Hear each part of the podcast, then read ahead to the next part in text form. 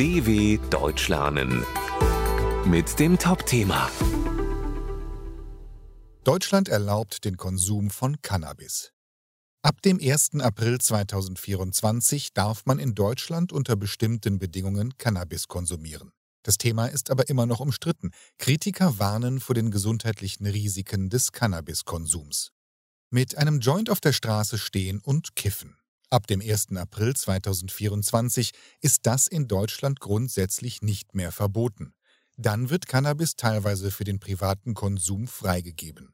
Das heißt, wer volljährig ist, darf 25 Gramm Cannabis mit sich führen, eine Menge, die für etwa 50 bis 100 Joints ausreicht.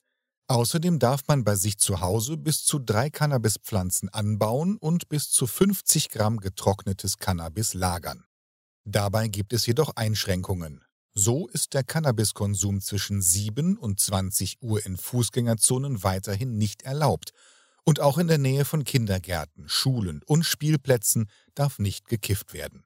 Spezielle Geschäfte wie in den Niederlanden soll es erst einmal nicht geben. Allerdings will die Bundesregierung ab Juli 2024 private Clubs erlauben, die die Pflanzen gemeinschaftlich anbauen, ernten und an ihre Mitglieder verteilen dürfen.